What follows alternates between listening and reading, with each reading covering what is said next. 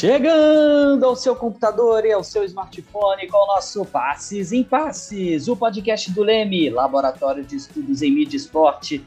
O Passes em Passes é o esporte como você nunca ouviu.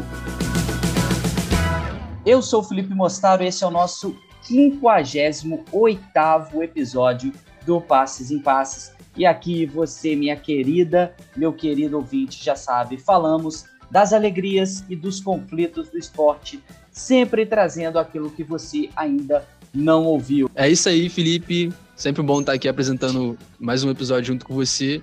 E no episódio de hoje a gente vai falar sobre como aconteceu a profissionalização do futebol no Brasil. Não custa lembrar, você que ainda não ouviu os nossos episódios, é só acessar lá nas plataformas Apple Podcast, Spotify, Deezer e várias outras. Pois é, pessoal, não deixe de seguir o nosso podcast nessas plataformas para sempre receber uma notificação quando nós publicarmos um novo episódio. Hoje a gente tem o prazer de receber o professor de Economia da Universidade Estadual de Campinas e doutor em Educação Física também pela Unicamp, Marcelo Prone. Tudo bem, Marcelo? Seja bem-vindo. É, muito obrigado pelo convite. Para mim é uma satisfação estar aqui com vocês, tá? Abner, Felipe, estou à disposição de vocês. Pô, obrigado, viu, Marcelo? Você é uma mega referência para a gente aqui do Leme. Todo mundo que vai pesquisar a parte de economia, esporte, eu, como orientador, sempre indico seus trabalhos. E é uma honra enorme ter você participando aqui do nosso programa. Já deveria ter vindo antes, né? Mas para falar desse assunto tão importante que é a profissionalização do esporte no Brasil, algo que nós vamos aí falar, né? Os nossos ouvintes vão acompanhar durante essa próxima mais ou menos uma hora de bate-papo. Também estão aqui com a gente nosso queridíssimo diretor Fausto Amaro e a nossa querida amiga Leda Costa. Olha, muito obrigado pela presença de todos vocês aqui no nosso programa. Depois dessa mini preleção, vamos começar o jogo. Você já se perguntou como foi o processo para o futebol se tornar o que é hoje? Bem, na chegada do esporte ao Brasil, as coisas eram bem diferentes. O futebol e outros esportes chegam aqui através da incorporação de práticas esportivas europeias e foram, de início, um hábito restrito às elites brasileiras. Devido ao contexto social da época, poucos anos depois da abolição da escravidão e sob muita segregação racial, o esporte estava afastado da maior parte da população, já que chegou ao Brasil como um símbolo de progresso e de prática civilizada e que assim deveria permanecer segundo a visão das elites. Por ser realizado apenas com fins de recreação e por pessoas de famílias nobres, inicialmente o modelo que se instaura no Brasil é o amador elitizado. Mais tarde, seguindo os passos do que acontecia em outros países, o futebol começava a ganhar então uma feição mais organizada e competições amadoras eram promovidas por associações organizadas pelos próprios clubes, primariamente no Rio de Janeiro em São Paulo. Pois é, só que o futebol organizado era restrito à elite, que via na organização de ligas de futebol um aspecto distintivo do esporte, né? E essa necessidade de algo que distanciasse o futebol de uma vulgarização acontece porque outros clubes de origem popular foram surgindo conforme o futebol se tornava mais conhecido e, consequentemente, a prática se expandia para outras realidades da sociedade brasileira. Mesmo assim, o futebol rapidamente se difundiu nos subúrbios e em bairros proletários, já que muitos dos trabalhadores de fábricas do subúrbio passaram a jogar. Esse futebol mais tarde viria a ser o que a gente conhece hoje como futebol de várzea. Pois é, Abner, e é curioso né, notar que através da popularização do futebol que acontece, né, por exemplo, o início da venda de ingressos para assistir aos jogos no estádio. E a espetacularização do esporte, então, vai criar uma série de condições para se formar uma crise nesse chamado futebol elitizado. Marcelo, para a gente começar aqui o nosso jogo, né, o nosso bate-papo, o nosso bate-bola, tendo em vista esse cenário desigual do futebol na época e esse início do processo de espetacularização dos jogos, qual você acredita ter sido o papel da torcida nessa passagem do futebol, que a gente entende como futebol amador, para o futebol profissional? Bom, essa pergunta é, me leva a explicar algumas coisas né, para a gente poder entender.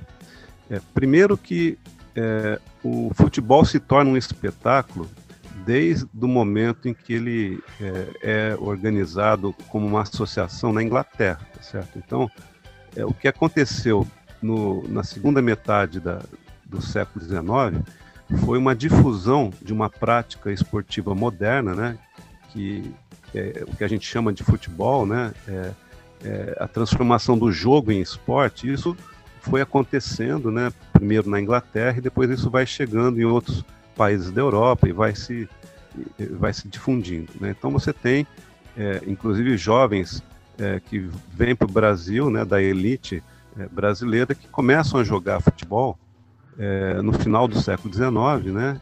E, e, e, o futebol então é visto no Brasil como algo extremamente elitizado, né? Mas já na Europa você tem um processo de popularização do futebol, tá certo? Então essa popularização é algo que é inerente a essa prática esportiva, né? Essa ideia de que você tem é, cada vez um número maior de, de, de jovens que vão praticar o futebol e, e você vai criando então um, uma espécie de um, de um hábito, né, um hábito esportivo, né, que é valorizar aquela prática e valorizar é, os jogadores que jogam bem, que conseguem se dedicar àquele esporte e que conseguem praticar o esporte de, é, com, num alto nível, digamos assim, certo? Então, esse processo de transformar o futebol num espetáculo é, é algo que acontece na Europa, na, primeiro na Inglaterra e depois vai, vai surgindo em outros lugares. E você tem também o processo de federalização, né? ou seja, você tem as federações que organizam né, os campeonatos, né? então você tem clubes amadores que vão se estruturando, né? E, e, esses, e esse esporte amador passa a ser interessante para um público que inicialmente é um público mais refinado, digamos assim, né? É um público um pouco mais elitizado.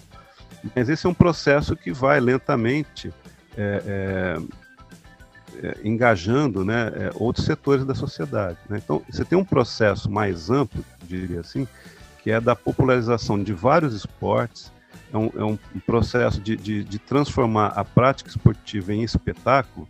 Né? Isso acontece em várias modalidades. Né?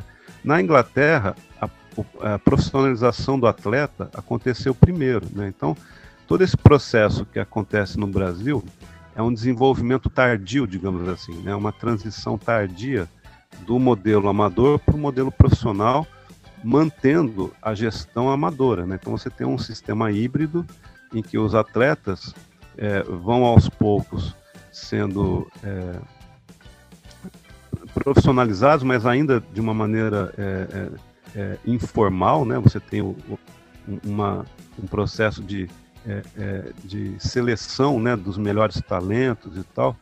E à medida que isso leva tempo, tá certo? Não é uma coisa que acontece em, em poucos anos. O, o, futebol começou a ser praticado no Rio de Janeiro, em São Paulo, é, no, no, final do, do, do século XIX, né? E vai levar pelo menos 20 anos para você é, ter é, é, essa consolidação desse hábito esportivo, né? É, e, e, a popularização, é, digamos assim, para o surgimento de torcidas, né? Porque inicialmente as, as torcidas eram muito é, muito restritas àquele bairro, né? Aque, a, a, aquela vizinhança, aquela a, aos conhecidos, né? Aqueles que frequentavam os clubes, né? É, e aos poucos isso vai se difundindo, né? É, então, é, eu diria que a torcida, voltando à sua pergunta, a torcida ela é condição, né? Não dá para ter o espetáculo se não tiver se não tiver a torcida. Mas esse é um, a, a, formação das torcidas é um processo lento, né? Que primeiro envolve aqueles jovens, né?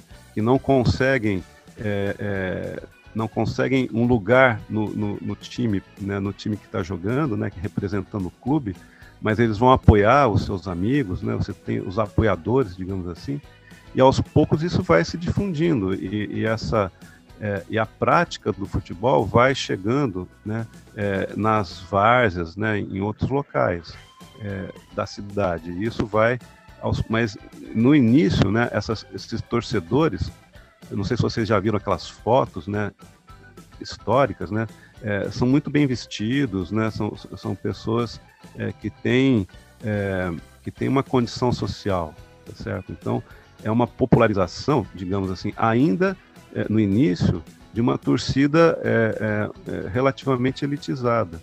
Né? E essa e essa de, e essa transição né, para um, um esporte de massa vai levar um pouco mais de tempo. Aí vai, vai precisar do, do rádio, vai precisar do jornal, né, mas principalmente o rádio.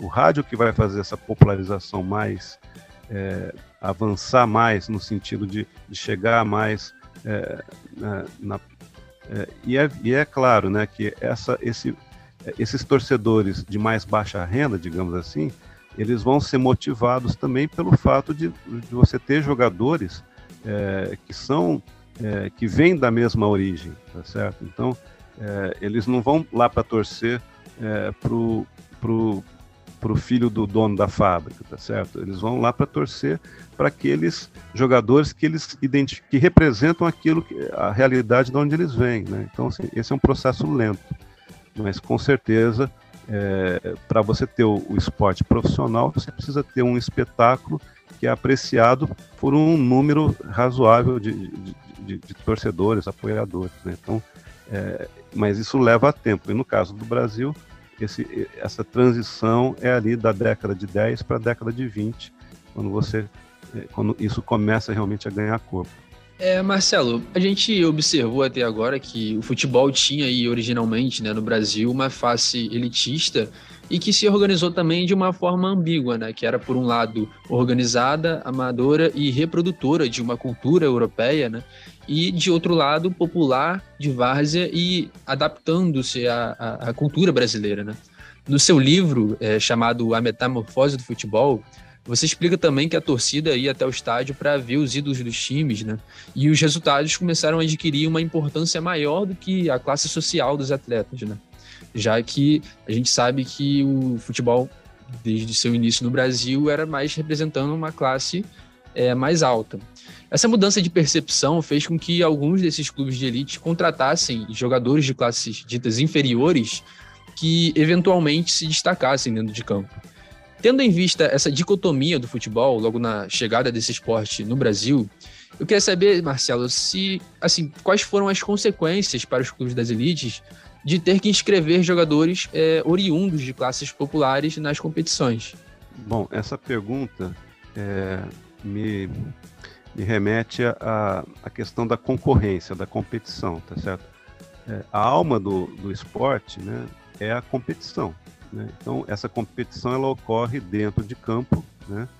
mas também acontece fora de campo. Né? Então, assim, é, para, para que os, os clubes é, de elite se convencessem é, que eles tinham que recrutar jogadores é, de outras classes sociais, né, teve, é, teve que haver um processo, teve que haver é, res, um resultado prático, né, é, de times é, de menor expressão que começaram a ter resultados positivos, né?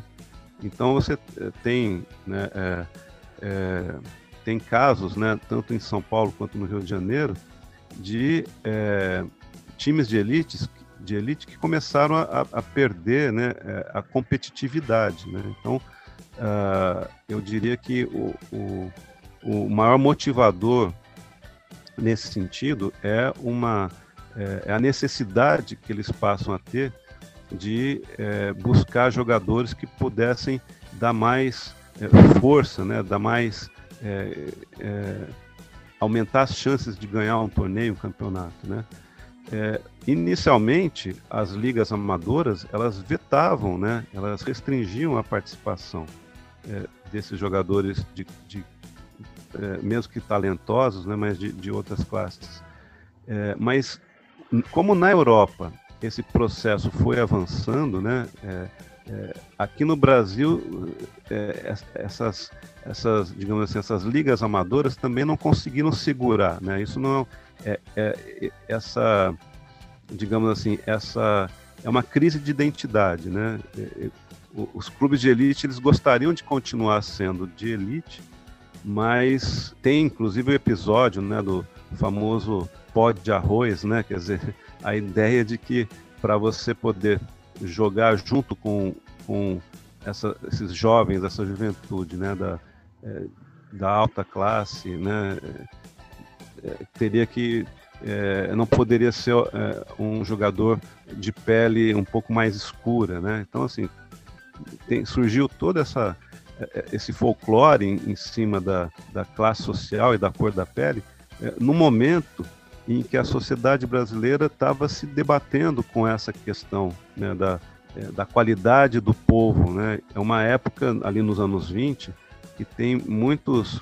É, o Oliveira Viana, por exemplo, falava que é, um dos problemas do Brasil era a qualidade do povo, né? que, que faltava, né? tinha uma questão de etnia tal. Né? Então, havia, havia uma, uma resistência muito grande.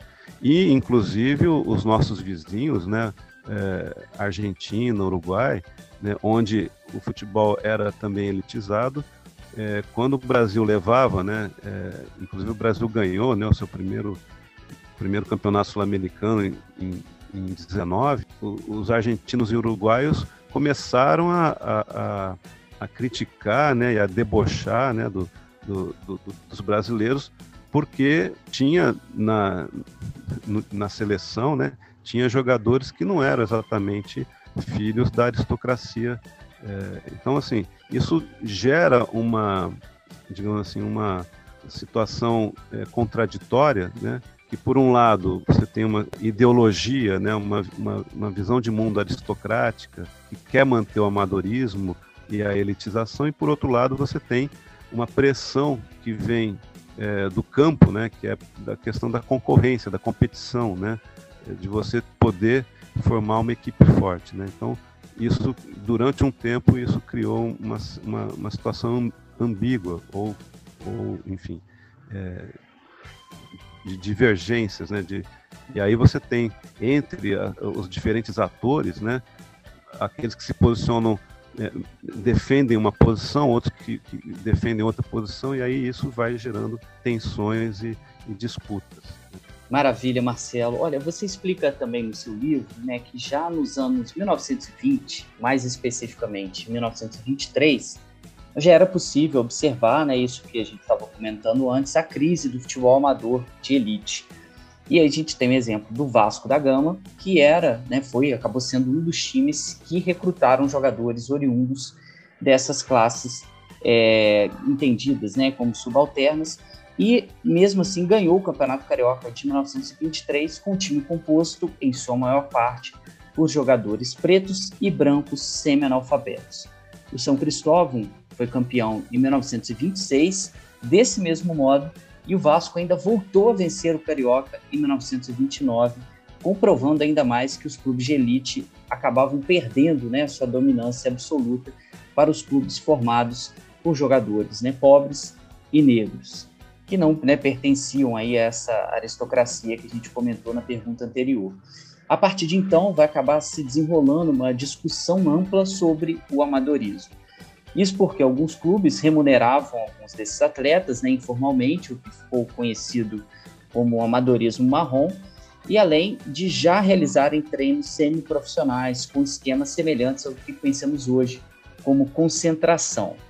Então, neste cenário, Marcelo, é de que modo né, esse destaque alcançado por esses jogadores que não pertenciam a essa elite foi extremamente relevante para ter essa ruptura dessa ideia de amadorismo e a gente partir para a profissionalização alguns anos depois. Bom, o, o, tal do amadorismo marrom, ele ficou vários anos, tá certo?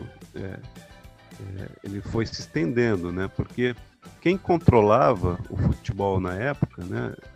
quem controlava as ligas né, no Rio de Janeiro, em São Paulo, que eram as duas principais, é, eram esses é, membros da elite, tá certo? E que é, eles tinham, digamos assim, eles tinham a, a, a, intenção de manter a situação daquela maneira, né? E eles foram empurrando enquanto puderam, né? Então, é, apesar apesar da, da vitória do Vasco, do Vasco né, apesar do São Cristóvão, é, no Rio de Janeiro, você tem é, a tentativa de manutenção daquele modelo. Né? É, eu acredito que a, a, a princip, o principal fator né, que vai impulsionar, é, o que vai, a, que vai forçar uma solução, digamos assim, foi é, em 1930, né, a FIFA ter feito a primeira Copa do Mundo, já permitindo a, participação de jogadores profissionais. Né? Eu acho que a, a, a, primeira Copa do Mundo, é, que é inclusive é, é, reflexo né, de uma situação que, é, que foi criada nos Jogos Olímpicos, tá certo? Porque assim, em, do, em, em 24 e 28 você tem os Jogos Olímpicos, né? é, que foram vencidos no futebol foram vencidos pelo Uruguai, não é isso? E, uh, e você tinha ali vários, vários países na Europa já tinham futebol profissional e aquela então a seleção olímpica desses, desses países não podiam uh, contar com os principais jogadores, os principais talentos, né? Assim como acontecia com a Inglaterra, né? É, mas não só, aí, vários outros países começaram a, a adotar o amadorismo, desculpa, o profissionalismo ali nos anos 20. Né? Isso cria uma situação é, que é, você não tem mais na, na, nos Jogos Olímpicos os melhores, os melhores atletas. Né? Então a, a FIFA criou é, a primeira Copa do Mundo em 1930. Então, a, esse, é, eu, eu diria para você que é, o sucesso desses jogadores de classes, de outras classes sociais, né? Isso, isso foi absorvido dentro daquele modelo amador com, esse, com essa fachada, com essa coisa do, do é, amadorismo marrom. E, mas o que realmente vai é, forçar, é, digamos assim, a, a uma solução para acompanhar o movimento que já vinha acontecendo na Europa foi a, o êxodo de atletas brasileiros para a Espanha, para a Itália, né?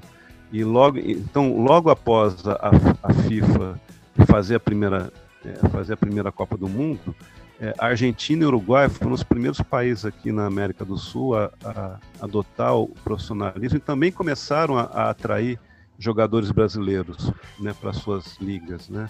Então, assim, essa concorrência externa essa pressão externa foi, na minha opinião, o que fez, é, o que forçou a, a adoção do, do, do modelo de, de, de, profissionalismo entre os atletas. Né? Então, o que o Brasil fez foi seguir um modelo que já vinha sendo é, implantado em outros países. E aí, mais uma vez, eu re, repito, né? A, a palavra-chave é concorrência, né? é competição. Você tem uma competição externa né? Porque enquanto, enquanto era um, uma disputa interna, né, pelo, por esses talentos, eles ainda come, conseguiam acomodar, mas eles perceberam que, que o, o, o, os torneios, né, os torneios jogados em São Paulo, no Rio de Janeiro, estavam perdendo os seus principais, as suas principais estrelas, seus principais talentos. Então, é, é, é claro que isso gerou muita resistência, mas em 33 você tem uh, a criação da primeira liga profissional no Rio de Janeiro. Maravilha, Marcelo. Antes do Abner seguir aqui com a pergunta, é só uma, uma curiosidade, né? um apontamento. Eu sei que o seu trabalho você deixa isso muito claro, é importante a gente passar para os nossos ouvintes que nessa transição a gente teve é, esse amadorismo dos dirigentes, que era esse amadorismo que era dos atletas, passou para os dirigentes, né? Eles cederam de alguma forma para a entrada da profissionalização de atletas, mas o controle dos clubes, das agremiações, dessas federações permaneceu com essa aristocracia, né? Isso é importante também da gente entender os reflexos como que isso impacta no nosso futebol até hoje, né? Dessa esse processo de profissionalização. Então, Felipe, é, esse é o modelo, esse é o modelo inglês, não é isso? Quem criou isso foi, foram os ingleses. Esse modelo que você tinha é, a, a, a federação, a Football Association, era controlada pelos aristocratas. Os clubes, controlados pela burguesia, digamos assim, né, pelos empresários. E os jogadores eram vinham da, da, da, da classe operária, digamos assim, né? Esse modelo inglês acabou sendo prevalecendo né, em vários outros é, países, né, na, é, na França, enfim, em vários países da Europa, e acabou vindo para o Brasil também. Quer dizer, quando você teve a, a, essa profissionalização nos anos 30, é, você tem alguns, e, e esses clubes né, profissionais começam a, a, a, se multiplicar, você tem essa coisa né, de, em, em, algumas cidades, né, você tem aquele, a figura de um empresário, né, de, um, de um patrono, né, de, um, de, um, de um sujeito que, que organiza, né, que é o dono do time, digamos assim, né, é, e, e, mas a, a, você tem um, uma elite que é que controla né, a, a, a CBF, que controla, CBF não, CBD na época, né, que controla as ligas, né, e os jogadores passam a ser, na sua grande maioria, vindos de classes populares mesmo. Né? Então, assim, essa, esse modelo é um modelo que começou na Inglaterra. Por que, que eu estou falando isso? Porque a Inglaterra depois mudou esse modelo quando fez a, nos anos 90, né, quando fez a revolução do futebol inglês, né? Muda esse modelo, né? Quando você tem aí o futebol empresa e tal, né? Na Inglaterra. Então hoje a Inglaterra é, é digamos assim, é modelo de outra organização, de uma outra estrutura, de uma outra maneira de pensar o futebol, né? Bom, agora vamos fazer uma breve pausa para o nosso quadro Toca a Letra.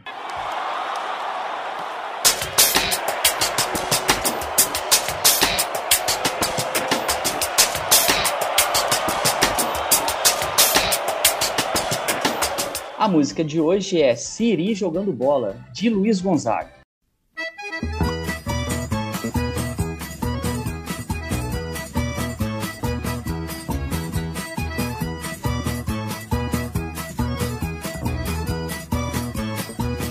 Lá no mar, vi dois Siri jogando bola. Lá no mar, vi dois Siri bola jogar lá no mar.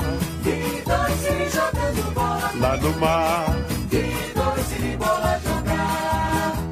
Passear no país do tatu bola, onde o bicho tem cachola e até sabe falar.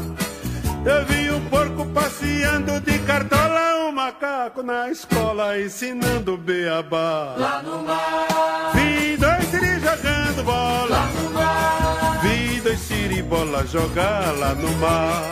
Vi dois siri jogando bola. Lá no mar. Vi dois siri bola jogar.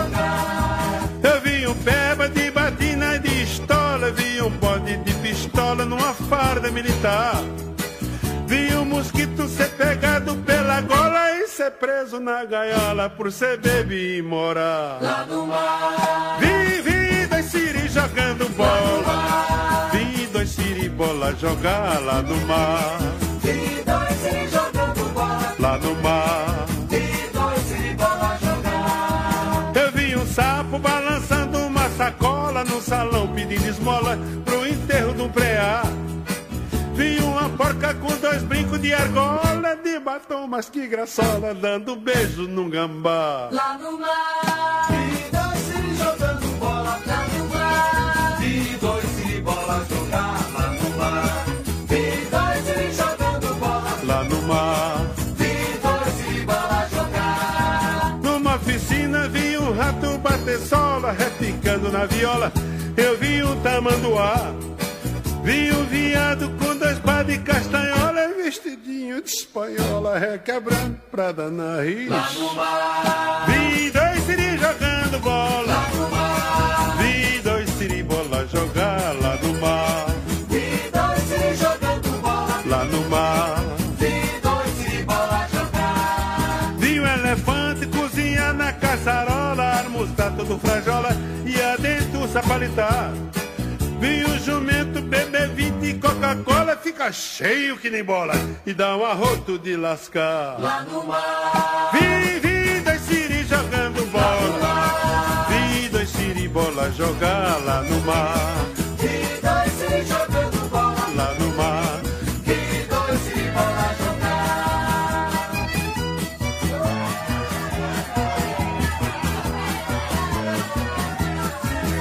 A música é interpretada pelo saudoso Luiz Gonzaga, que, como já falamos em outro episódio, era apaixonado por futebol, mais especificamente pelo Santa Cruz, Santos e pelo Botafogo.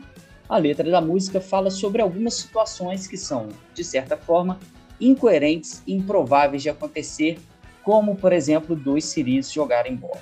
Já dentro do tema do episódio de hoje, é curioso pensar também sobre outra situação improvável neste período: a chegada do futebol e a profissionalização da prática no interior do Brasil, já que, como podemos observar ao longo da nossa discussão de hoje, o futebol não era feito para as classes populares, logo não era praticado tão praticado assim, né, quanto no Rio de Janeiro, como em São Paulo. Antes da profissionalização, o esporte era uma atividade que chegava junto com uma ideia de modernização urbana e cultural nos centros urbanos, e em uma tentativa de importar certos costumes europeus, e que além disso era uma forma de recreação das elites brasileiras. Portanto, durante muito tempo, o futebol organizado ficou restrito a poucos e a sociedade brasileira buscava se adaptar a uma novidade e não ao contrário. Por isso, por exemplo, que Graciliano Ramos, em 1921, não acreditava que o futebol poderia se enraizar nas cidades do interior do Brasil. É, Marcelo, você traz no seu livro é, A Metamorfose do Futebol, que a gente já citou antes, que para Graciliano aquilo era apenas entusiasmo de fogo de palha, né? Que futebol é, não se adaptaria né, às paragens do cangaço, como ele diz, e que seria uma estrangeirice, já que a modernidade do esporte estava mais reservada aos centros urbanos, no Brasil, no caso, Rio de Janeiro e São Paulo. Para que o interior do Brasil pudesse é, absorver elementos dessa modernidade urbana, traduzindo o futebol para um contexto cultural próprio, levaria algum tempo. E aí, tendo em vista esse distanciamento do esporte organizado da maior parte da população desse período, e esse desafio de fazer o esporte chegar em todas as partes do país, é, como você vê que como você vê é, ocorrendo essa profissionalização do futebol no interior do Brasil nesse período? Bom, Abner, é, essa é uma pergunta, assim, a minha resposta ela é mais hipotética, né? Assim, eu, eu, eu tenho algumas hipóteses, né? É, eu acho que a gente poderia come, começar a pensar essa questão a partir da ideia de que não existe um futebol, existem vários, né, futebols, como, como dizem, né. É, eu acho que o Graciliano até tinha razão quando ele, quando ele falava, porque ele estava pensando naquele futebol é, que foi importado da Inglaterra, que, que tinha, é, que tinha é, o uniforme, a bola oficial, né, que tinha que o campo tinha aquelas dimensões exatas, né? É, com, com aquela arbitragem, né? O Roberto da Mata analisou bastante essa questão de, desse choque de culturas e, e a minha hipótese para a pergunta indo especificamente na discussão que você levanta, né? Eu acredito que a prática do futebol ela foi se difundindo, tá certo? Mas a forma como o futebol era praticado na várzea, na, em, em, vários em, em, outros campos, né? É, não era exatamente a mesma daquela que da, desse futebol é, estruturado da, das ligas, né? Aos poucos, você vai, vai, conforme o futebol vai chegando em várias cidades, você tem ligas amadoras que vão sendo criadas, né? E que tem como referência a liga profissional, mas são ligas amadoras. Então, assim, o futebol ele vai se, se difundindo. É, esse futebol que a gente está falando, que tem essas regras definidas, ele, esse futebol ele não precisa de, de, de torcida, tá certo? Essa prática amadora não precisa de torcida, mas mesmo esses torneios amadores acabam é, tendo é, é, o, sempre a, aqueles colegas, amigos, familiares que vão lá, vão torcer pelo, é, por um time e tal. Né? Então, assim, a prática, o hábito, né, é, vai, se, vai se difundindo e, e com isso você cria é, um, um mercado potencial, né? Você cria um mercado potencial para a criação de, de times profissionais. Muitas vezes em, tem prefeituras né, que acabam criando é, um, um, estádio. Né? Você tem a criação de, de, de estádios municipais ou, ou de, de campos é, pequenos, mas que tem ali uma arquibancada de madeira, enfim. Né? Então, você tem que ter é, uma, uma infraestrutura, tá certo? Você tem que ter um, um pequeno estádio com, com, comporta público e tal, para você poder ter o time da cidade, né, que é que, é, que aí vai dar esse passo, né, que vai ser um time profissional, que vai estar tá na liga é, daquele campeonato regional, né, do campeonato estadual, né, Então, assim, esse processo é um processo muito lento, né? Eu diria para você que primeiro você tem essa expansão da prática amadora e depois, aos poucos, é, vai chegando, né, digamos assim, é, é, vão sendo criados clubes é, profissionais, embora esses clubes profissionais é, que surgem nessas cidades pequenas é, são clubes que dão uma ajuda de custo, tá certo? muitas vezes é um profissionalismo muito distante, né? Você tem um, uma defasagem muito grande. o Flamengo, né? o, o Botafogo, o, o, São Paulo, o, o Palestra, né? enfim, depois é Palmeiras. Esses clubes que são mais organizados tal, eles têm condição de. de é, eles, têm, uma estrutura é, diferenciada. Né? Então a profissionalização no interior é, ela é feita de uma forma é, muito precária. Né? Agora, o, o que é que ajuda a explicar essa necessidade da, da profissionalização? Por que, que eles não ficaram simplesmente amadores? Porque os times grandes eles vão, vão recrutar jogadores no interior, tá certo? Então você tem um sistema federativo é, em que os times grandes eles têm a sua formação de atletas, né? tem uma categoria de base, digamos assim, né? Eles, eles procuram formar atletas, mas eles, é, eles passam a atrair jogadores que, que, que surgem né, é, em cidades do interior. Então, inclusive no livro eu cito, né, o, o, caso mais emblemático é o Pelé, né, que jogava lá em Bauru e, e, e foi com 15 anos foi para o Santos, né. Então, assim, é essa necessidade de você ter é, uma formação de atletas, de talentos, né, é, isso estimulou o surgimento de clubes profissionais no interior, ainda que muito precários, né? ainda que, que, que fosse é, é, um processo, digamos assim, num nível bem abaixo daquele que tinha é, nas capitais. Pelo menos essa é a minha hipótese, né? Maravilha, Marcelo, muito bom, né, esse debate, porque dá para a gente entender muito, né, essa, o que a gente percebe até hoje, uma concentração primeiro no, no eixo Rio-São Paulo, né, do, tanto do, do dinheiro né, que vem para os clubes, e como esses clubes do interior, salvo né, raríssimas exceções, funcionam como fornecedores realmente de atletas. Né? Criou-se também não só uma estrutura é, futebolística, mas uma estrutura econômica de a gente ter praticamente um centro que vai buscando seus atletas né, e, e próximos jogadores ali na, nesses clubes que funcionam realmente praticamente, né, dessa forma como uma fábrica, né, que cede ali peças para uma montadora maior que vai construir os times com uma estrutura é, mais potente, né?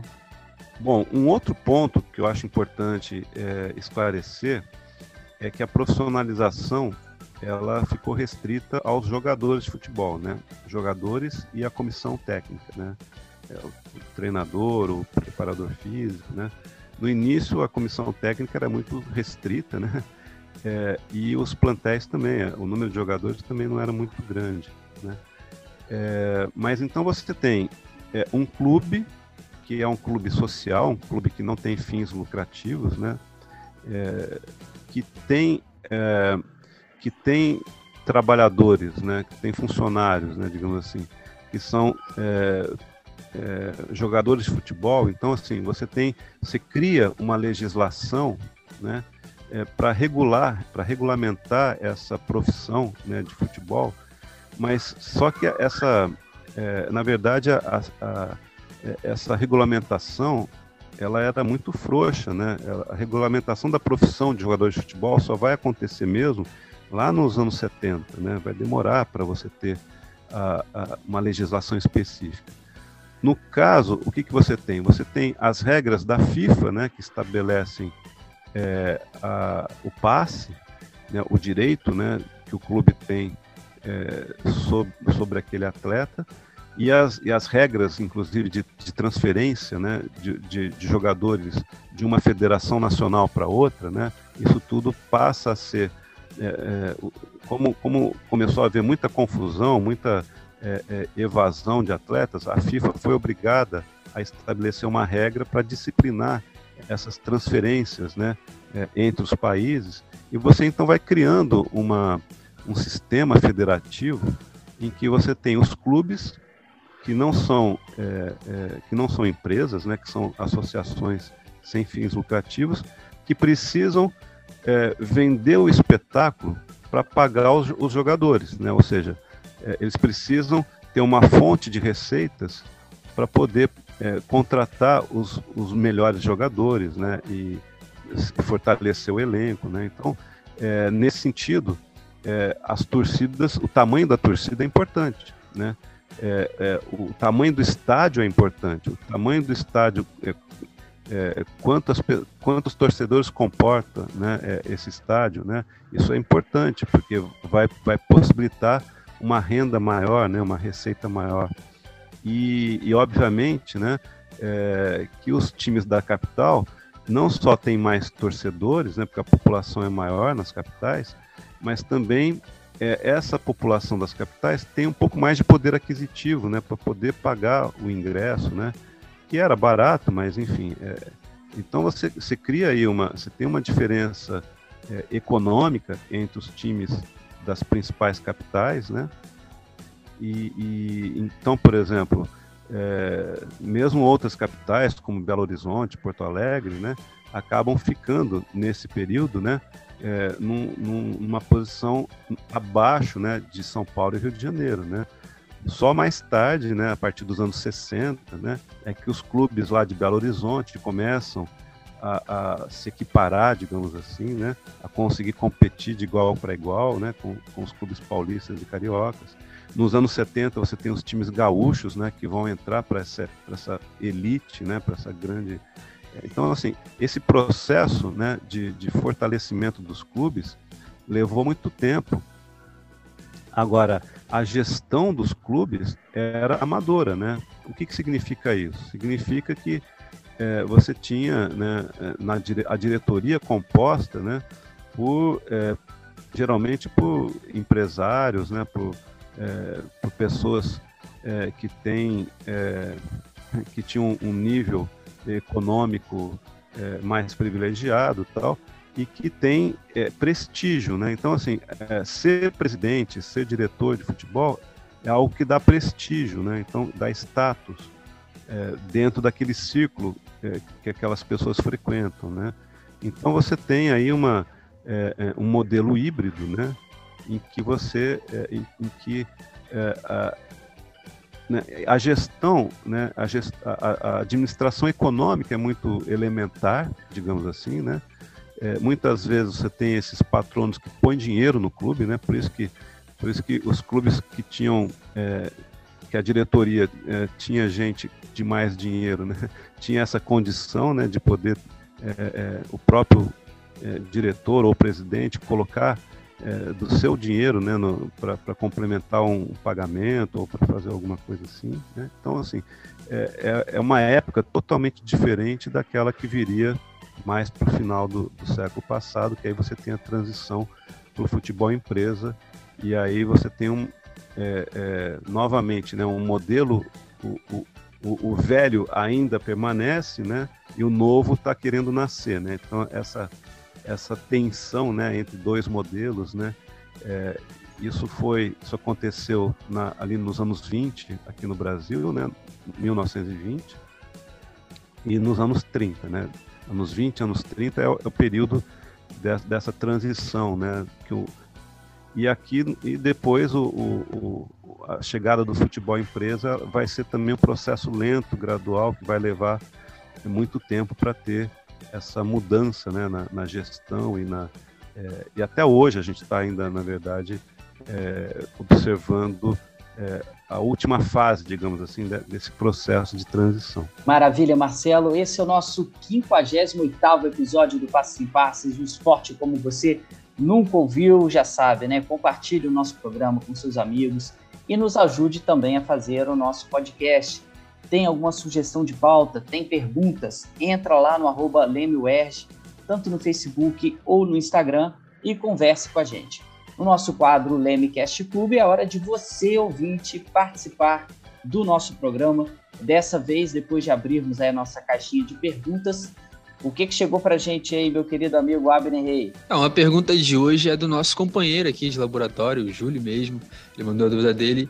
E a dúvida dele, ele queria saber qual foi o primeiro time brasileiro a se profissionalizar, a ser considerado profissional. Você sabe dizer, Marcelo?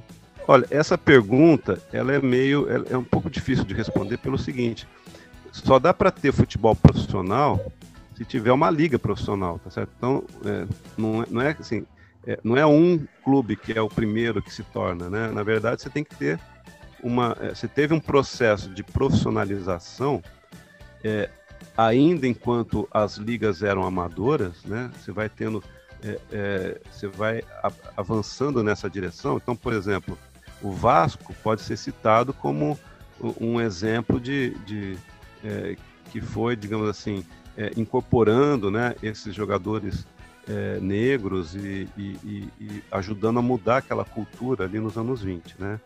Mas é, na época, né, na, na, no Rio de Janeiro, quando, quando teve a criação, né, o movimento de, para a criação da primeira liga profissional, foi liderado pelo presidente do Fluminense, né? Na época se chamava Oscar da Costa. E, é, e se opunha a essa liga, né? O presidente do Flamengo, né, o senhor Rivadavia Meyer. É, então, assim, você tinha é, Fluminense, América, Vasco, Bangu, né, criando a primeira liga profissional e, é, e o Flamengo foi obrigado, né, a, depois a, a, a, também integrar essa liga que estava sendo proposta. Né? No caso de São Paulo, né, a, é, o Santos e a Ponte Preta é, foram os dois times que eram contrários ao profissionalismo ali no, no final dos anos 20, né? É, comecinho dos anos 30, é, e também foram vencidos, né? Porque é, como é um esporte que você precisa dos adversários, né? Quer dizer, você não vai, você não pode competir sozinho. Então, eu, eu diria que é, essa época, né, é, o final dos anos 20, começo dos anos 30, é uma época em que esses clubes de elite são dirigidos por pessoas que têm uma visão de mundo, tá certo? É, que não necessariamente representa a visão do conjunto dos torcedores ou dos, ou dos associados daquele, daquele time, né?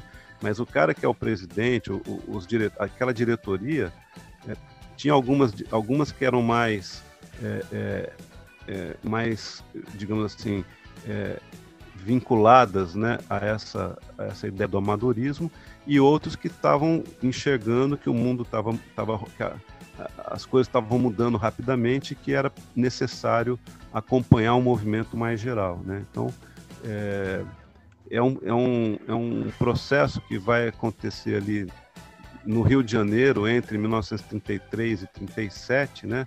um período de disputas, né? É, e finalmente a partir de 37 você tem definitivamente é, a, a liga profissional, né? Então é isso, quer dizer, não adianta, não, não se trata do primeiro clube profissional, né? Do ponto de vista dos jogadores, né? É, é um processo que vai, vai é, os times, mesmo antes do profissionalismo, né, ser oficializado, né, com a criação da liga, é, você já tem clubes que estavam praticando o profissionalismo, digamos assim. Mas oficialmente é só a partir de 33. E aí você tem essa disputa. Né? Eu diria que o, o Fluminense foi talvez o, o, o que é, foi o que liderou esse processo no Rio de Janeiro, né? É, mas não saberia é, afirmar se realmente foi o primeiro a, a fazer essa, essa conversão, né? Eu acho que isso depende muito do, de como é que você é, define o que é né, um clube profissional. Muito bom, Marcelo. Você aí, querido e querida amiga ouvinte, está gostando do nosso programa? Hoje estamos recebendo o professor de Economia da Universidade Estadual de Campinas e doutor em Educação Física também pela Unicamp, Marcelo Prone, que está dando uma aula aqui para a gente sobre a profissionalização no Brasil. Com certeza você que está ouvindo o nosso programa agora já está compartilhando aí com seus amigos para todo mundo conhecer um pouquinho mais deste processo. E agora a gente vai para o nosso quadro que é o Ondas do Leme.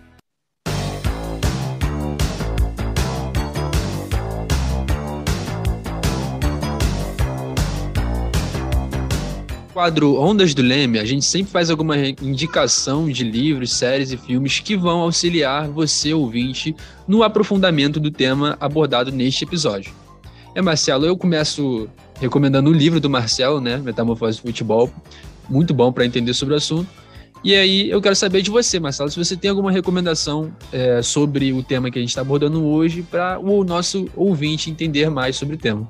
Abner, a minha recomendação é um livro que a gente é, organizou, eu e o Sérgio Giglio, é, um livro que se chama é, O Futebol nas Ciências Humanas né, no Brasil. É um livro que reúne autores de diferentes disciplinas, né, de diferentes áreas do conhecimento. Então tem pessoal da sociologia, da história, da ciência política, enfim, de, da, é, tem inclusive o, o pessoal aí do, do Leme também, né? É, e, e esse, esse livro traz alguns capítulos que remontam, né, digamos assim, a essa história do, do futebol no Brasil, mas traz com, com, diferentes olhares, com diferentes perspectivas, né? É, então é um livro que foi editado, né, que foi publicado pela editora da Unicamp e foi, é, foi lançado em, em 2020 e é um livro que realmente é, eu acredito que pode contemplar diferentes interesses né, do, do, público aí, e tenho certeza que vocês conhecem bem o livro, e é a minha principal recomendação, né, fazendo propaganda aqui da, do livro que eu ajudei a organizar, mas que, mas que realmente eu acho que os, os, ouvintes vão, vão poder é, ter ali um, uma quantidade imensa de, de opções e de é, e com muita coisa de alta qualidade, né? Muito bom, Marcelo. É você ouvinte, né? Sabe que o link aí do, do, dos livros e dos artigos, né, etc., que nós estamos recomendando aqui no nosso programa, vão estar disponíveis na descrição do nosso episódio. Então, Metamorfose do Futebol, do Marcelo Bruni, um livro maravilhoso, né? Eu falei que no início do nosso programa, para mim, praticamente obrigatório, né? Todo aluno né, que vai me perguntar, quer entender um pouquinho sobre esporte no Brasil, uma das primeiras indicações é o livro do, do Marcelo. Acho fundamental todo, toda a questão que ele traz. O, o Marcelo também indicou hoje né, esse livro As Ciências Humanas, é, é, Futebol e Ciências Humanas, que tem o um capítulo do nosso queridíssimo coordenador Ronaldo Elau e da nossa amiga Leda Costa, né, representando o Leme nessa coletânea belíssima também. Eu vou indicar um artigo que está traduzido, né, o que vai ficar aqui, que é de um professor da Universidade de Leeds Beckett, lá na, na Inglaterra, que é o Stephen Wogg, que ele faz também uma análise muito profunda do processo de profissionalização do esporte lá na Inglaterra, fazendo uma abordagem sobre os técnicos de futebol. Então, você que já acompanha muito tempo o nosso passo em passo, sabe, né, que meu doutorado eu investiguei essa relação dos técnicos e ele é muito importante para a gente entender tudo aquilo que o Marcelo estava indicando para a gente ao longo do programa, que já que nós né, importamos esse modelo inglês, né, desse modelo híbrido dos dirigentes serem amadores, da profissionalização dos atletas, o Steven Mogg traz uma, uma percepção bem importante para a gente trazer ela aqui para o Brasil também, né? Ele vai dizer que os treinadores, no momento em que o esporte se profissionaliza, vão se tornar a ponte entre o capital e o trabalho. É, vai ser a ponte entre esses dirigentes amadores que tomam conta dos clubes e os jogadores, os profissionais, os trabalhadores ali é, desses clubes. Acho que é uma per perspectiva bem interessante que vai contribuir bastante aí pela, por tudo aquilo que o Marcelo já indicou no nosso programa de hoje só para completar, Felipe, é, o meu livro, A Metamorfose do Futebol, está disponível para ser baixado no site do Instituto de Economia, tá? Então, os ouvintes que quiserem podem entrar lá no, é, no site do Instituto de Economia, tem lá uma área de publicação, tem o um livro lá. E eu acho que também está no Ludopédio, né? Então, quem quiser também pode baixar no Ludopédio. Exatamente, né? A gente vai colocar o link tanto lá do, site da Unicamp e dos nossos parceiros aqui também, Ludoped, que disponibiliza assim, esse livro fundamental para a gente entender a estrutura esportiva do Brasil e tudo isso que o Marcelo já comentou. E aí, para você que gosta mais de filme, né, eu vou indicar uma série da Netflix que é bem interessante, né, para a gente ver esse processo de profissionalização do futebol na Inglaterra, que é o é, Beautiful Game. É, eu ia indicar essa lista. também, viu, Felipe? Essa, né? Ó, você foi ao ponto. Acho, acho que é um seriado é, muito legal mesmo. Eu gostei muito quando, quando assisti.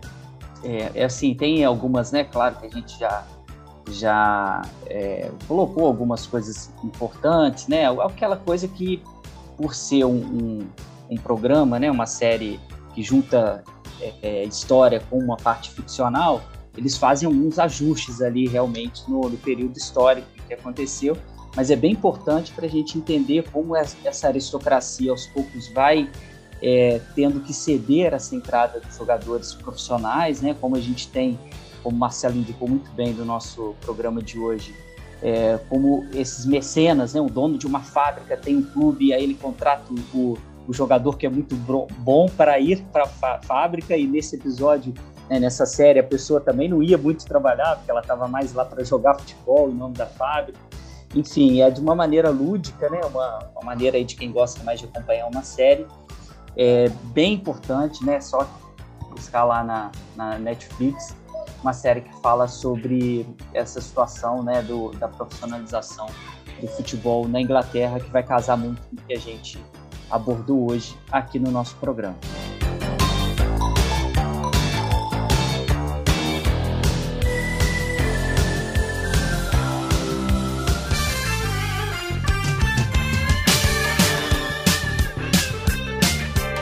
Bom, pessoal, nosso programa está quase no fim, quase, mas antes, vocês já sabem, né? Nós temos um quadro muito importante que é o Jogo da Vida, que é aquele quadro em que o nosso entrevistado vai dizer qual jogo marcou sua história, em qual momento né, o esporte entrou na sua vida, quando você teve a certeza de que era um apaixonado pelo esporte e que iria fazer disso né, a sua profissão, no nosso caso aqui, a pesquisa né, voltada para o esporte.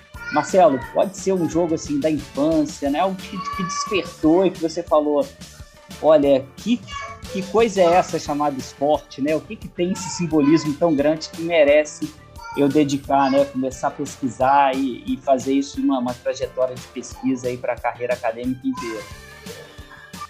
Olha, Felipe, é, eu tenho uma mem a memória de um jogo em especial que me marcou muito, porque eu, como a maioria de, de todo garoto, né, eu ia ao estádio com meu pai.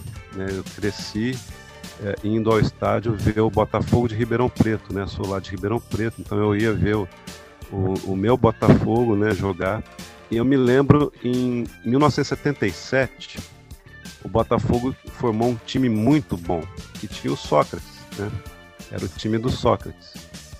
E o time foi campeão do primeiro turno é, do Campeonato Paulista e, e se classificou para depois fez, um, fez um, um, bom segundo turno também e foi para jogar a, o. Não me lembro se eram, eram dois grupos de quatro, enfim, era, era a terceira fase né, do campeonato. E o primeiro jogo era contra a Ponte Preta em Campinas. Né? E o Botafogo foi, né? E eu fui com meu pai no, no, é, no ônibus da diretoria, assim, né? Tinha o pessoal, diretores e tal, né? E eu, eu era jovem, eu tinha uns 13 anos mais ou menos. E o, e o Botafogo estava ganhando de 1 a 0. É, gol do Zé Mário, se não me engano, que era outro jogador fantástico, que foi, chegou a ser convocado para a seleção brasileira, mas depois acabou morrendo de leucemia. uma coisa assim, uma, uma judiação. Ele era, ele era muito jovem mesmo. E o Botafogo estava ganhando de 1 a 0 e o pessoal da Ponte Preta cortou a luz do estádio. Né? Apagou a luz, o, o, jogo não terminou. Isso no segundo tempo já. E eu, no, eu dentro do ônibus, né, a gente ia voltar, é, a torcida da, da Ponte Preta é, jogou pedra e quebrou a janela, uma janela bem do lado de onde eu estava, assim, sabe? Pedra. É, assim, uma coisa assim. É, isso é futebol, né? Então, assim, é, depois o Botafogo teve que jogar de novo lá. E aí no segundo jogo, quando voltou para fazer esse jogo, é, o Botafogo estava sem dois jogadores que machucaram e tal. E a Ponte Preta ganhou. Ganhou esse jogo e, inclusive, a Ponte Preta acabou indo para a final contra o Corinthians, né? aquela final que ficou famosa, né? Que, quando o Corinthians foi campeão depois de vinte e tantos anos e tal, né? E a Ponte Preta tinha um time excelente, né? A Ponte Preta tinha um time excelente com Dicá, né? E muita gente boa, né? Mas assim, então, aquele, aquele, naquele momento, né? É, eu com 13 anos, eu pensei assim, pô, o meu time pode jogar de igual para igual com os times grandes da capital, né? O Botafogo é, ganhou o primeiro turno em cima do São Paulo, e enfim, era um time muito forte, muito competitivo tal. Mas ao mesmo tempo foi uma grande lição, né? Assim, porque o, o nem sempre o, o, time, né? Porque assim, futebol você faz todo o investimento, mas depende de muitas outras coisas, né? Para as coisas acontecerem, né? Então assim, esse é um, é um, episódio que eu me lembro, assim, e, e que me marcou muito, né? Assim, o que, que é o, o, o que, que é torcer para um time que não é o, que não, não é o, o, o time da elite, tá certo? É um time do interior do estado que com, com muitas dificuldades, né? Consegue revelar alguns jogadores e tal, consegue às vezes chegar numa final, né? Disputar, às vezes de igual para igual, mas que não consegue sustentar, obviamente, né? Quer dizer, então, assim, essas diferenças que existem, né, entre o time grande e o time pequeno, né, o time médio, né, é, isso é algo que depois eu fui estudar. depois, muito depois, quando eu fui, quando eu resolvi é, fazer doutorado em educação física, né, é, acabei mergulhando, né, nessa um olhar econômico para, o esporte, né? E, e, tentar aproveitar a bagagem que eu tinha como economista, né? Para entender um pouco melhor é, essas desigualdades, essas o que, que é o, o tal do futebol empresa. Tal, né? Então, assim, é, se é para mencionar um episódio, é esse é o episódio que realmente. Porque é, é muito fugaz, entendeu? Porque o Botafogo tinha aquele time em 77. Depois, né, é, é, demorou para o Botafogo voltar a ter um time em condições de concorrer e disputar de igual para igual. Muito bom, Marcelo. E esse quadro é maravilhoso porque são cada são histórias assim fantásticas, né, que a gente recebe aqui do, dos nossos entrevistados que vão indicando, né, não só esse imaginário do futebol como permeio brasileiro mesmo, como faz parte da nossa vida e como isso vai gerando os links, né, para a gente futuramente, né, passar isso como uma investigação de pesquisa, né, passar isso como uma profissão realmente. E por isso que o, a, pesquisa em esporte no Brasil, né, está cada vez mais consolidada, cada vez é, recheada, né, de novos pesquisadores, pesquisadores que já pesquisam um tempo maior, né, que consolidaram esse campo. O Marcelo é um deles, ao lado do nosso queridíssimo professor Ronaldo Elal. A gente tem uma honra enorme, viu, Marcelo, de ter tido você aqui no nosso Passos em Passos de hoje, viu? Eu queria adicionar aqui dizer que o, livro do Ronaldo Elal, né, lá nos anos 90, me estimulou muito a fazer minha tese. Certo? Que quando eu li o livro dele, falei, pô, eu preciso escrever algo à altura do que ele escreveu. Então, realmente. Muito bom, muito bom. Só uma, uma retificação, foi avisada aqui pelo pessoal da produção. Eu falei errado o nome da série, viu, pessoal? Mil desculpas, eu falei The Beautiful Game, mas não, não, é The English Game mesmo, né? Isso, The English Game. English Game, eu falei aqui errado, só o pessoal vai procurar depois e não, não vai encontrar, mas é, a gente faz a retificação aí depois. Olha, muito obrigado, amiga e amigo ouvinte. Compartilhe sempre com seus amigos, né? envie seus comentários para o nosso Leme Cash Club. Leia o nosso blog, comunicaçõesporte.com. Siga as páginas do Leme também nas redes sociais. Lembrando, né? Só procurar pelo arroba Leme Abner, meu amigo, mais uma vez, maravilha estar junto com você aqui no nosso episódio, episódio número 58. Várias, várias tabelinhas até. Já me perdi de quantas vezes fizemos as tabelinhas aqui no nosso passes em passes. Valeu! Também já perdi, mas tá ótimo, né? Manter essa tabelinha aí, tipo, Bruno Henrique, Gabigol, como a gente falou no último episódio, né? e é assim a gente segue. Sempre um prazer estar junto de você, Felipe. Foi um prazer te receber e te ouvir, Marcelo. Sempre muito bacana, muito obrigado, muito conhecimento é, que eu sempre consigo é, obter é, participando das gravações do Passes em Passes. Obrigado. Abraço, gente. Muito obrigado. Gostei muito de participar com vocês. Obrigado, Marcelo. Né? Você aí com certeza gostou demais do nosso episódio de hoje. E já sabe que o Passo em Passo é uma realização do Laboratório de Estudos em Mídia e Esporte em parceria com o Audiolab da UERJ, com coordenação geral do Ronaldo Elal, direção de Falso Amário Felipe Mostaro, roteiro e produção do Abner Rei e da minha querida amiga Carol Fontinelli e edição do nosso queridíssimo amigo Léo Pereira, nosso próximo programa, né? Você já sabe, é quinzenal. Esperamos vocês no episódio número 59 do Passes em Passes. Tem muita coisa boa por aí. Segue a gente. Passes em Passes, um esporte como você nunca ouviu.